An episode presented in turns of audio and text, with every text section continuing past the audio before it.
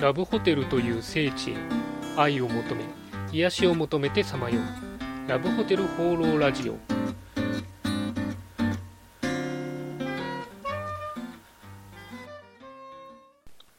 はいということで今週も始まりましたラブホテル放浪ラジオ第26回。パーソナリティのラブホテルファンブログ管理人です、えー先週あのインフルエンザの予防接種を受けてきたという話を、えーラジオでもしたんですけども、え実はあのそれから3、4日間、えー調子が悪くて大変でした。あの注射した腕のところがですね腫れてしまって、であの肩とかですね背中も痛くなったりしてですね、もう毎日それが気になるぐらいの感じでした。あとあの微熱もちょっと出たりしましたかね。あの私、そんな体を使う仕事をしていないので、まあ、なんとかやりくりはできたんですけども、体力使われる仕事の方は、ちょっと注意した方がいいのかなというふうに思いました。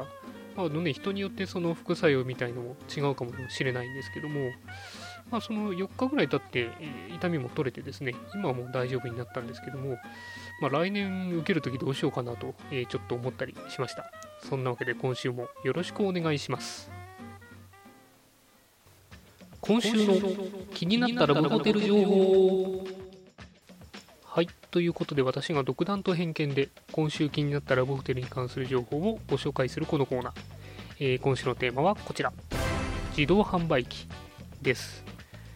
あの自動販売機っていうのはですねラブホテルのあの部屋に置いてある小型の自動販売機の、ま、ことをテーマとして今回取り上げようかなと思うんですけどもそのラブホテルの自動販売機というとですね、まあ、あのちょっと普段見かけないようなまあ、いかがわしいと言っちゃうとちょっとあれなんですけども、まあ、そういったものが買える、えー自動販売機としてですね、一昔前は、まあ、ラブホテルの一つの風物詩というか特徴というか、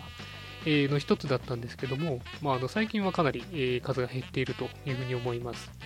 あの普通のホテルに置いてあるようなあの冷蔵庫型の,、ね、あの飲み物とか置いてあるものは、えーあるところはあるんですけども、まあ、そういういかにもっていう自動販売機ですね、まあ、かなり減ってるというふうに思います。じゃあなんで減ったかという話なんですけども、2つまあ理由があると、えー思ってまして、1つはまあ今の流行りの、えラブホテルの流行りにこう合わないというのがあるかというふうに思います。今ね、あのリゾート風とか、えーはモダンとかかなりおしゃれなの部屋が増えてますんで、まあ、そういうところにあのデーンといかがわしい自動販売機があるとですね、まあちょっとそぐわないかなという、まあ女性がね、雰囲気をこう、えーその自動販売機を見た時に雰囲気が壊れてしまうというのもありますし、まあ、あと場所も取るし電源も取るしあのメンテナンスもねもちろんかかりますんですごく売り上げるとかいうなら別ですけども、まあ、あの積極的に置く必要はないのかなということで減ってるんじゃないかというふうに思いますでもう一つがですね法律的なまあ制限がありましてそのアダルトグッズを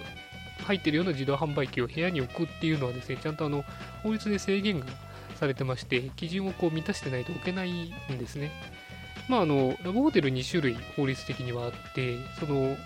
えー制自動販売機を置くような制限を満たしていなくても、ラブホテルとして運営はできるんですけども、ただそういう、えーいかにもっていうような、まあ、回転ベッドとか、そういうのは置けないよっていう、まあ、ホテルと、まあ、何でも置けるっていうのに2つあるんで、まあそういう意味でその、えー制限が緩い方というか、えーラブホテルとして運営してるんだけども、えー自動販売機は置けないというラブホテルもありますんで、ま、その法律の変更によって、え置かなくなったというのもあるかなというふうに思います。で、まあ、あの話を戻して、今回まあ自動販売機をラジオで取り上げるんで、じゃあどんなものを売ってるのかなというのをちょっと調べてみたんですけども、まず1個がですね、女性用の、えー衛生用品ということで、えーネイルケアのなんか、えー爪をきれいにするやつとか、爪切りとか、えそういったものですとか、あとはあのパンストとかショーツですね。まあここら辺、えまあ、消耗品というか、そういったものを、まあえ自動販売機で買えるというのがあるようですね。えーまあ、あとは普通の嗜好品、あの飲み物とかお酒とか、えーなんかお酒は確か見たことある気がしますね。あと、そのルームサービスで食べ物出してないようなとこだとカップ麺とかあるらしいというのが、えネットに載ってました。あと、えー珍しいのが電子タバコですね。まあ、なんか、えープロの方はタバコを吸われるイメージがありますけども、まあ、それを、なんだろう、意識して、健康に意識して電子タバコとか置いてるのかなという感じですね。まあ、確かにちょっと面白いかなというふうに思いますね。えー、あとはサプリ系ですかね。ここら辺ちょっと若干ラブホテルっぽくなりますけども、そういうラブホテル専用のサプリとかも結構ありますんで、あとまあドリンク、えー、錠剤のものもあるし、ドリンクのものも、もちろんこれら全部、えー、ちゃんとしたホテルならちゃんとした合法の安全なものを売ってますので、ぜひぜひ、えー、元気になりたい時とか使っていただければなというふうに思います。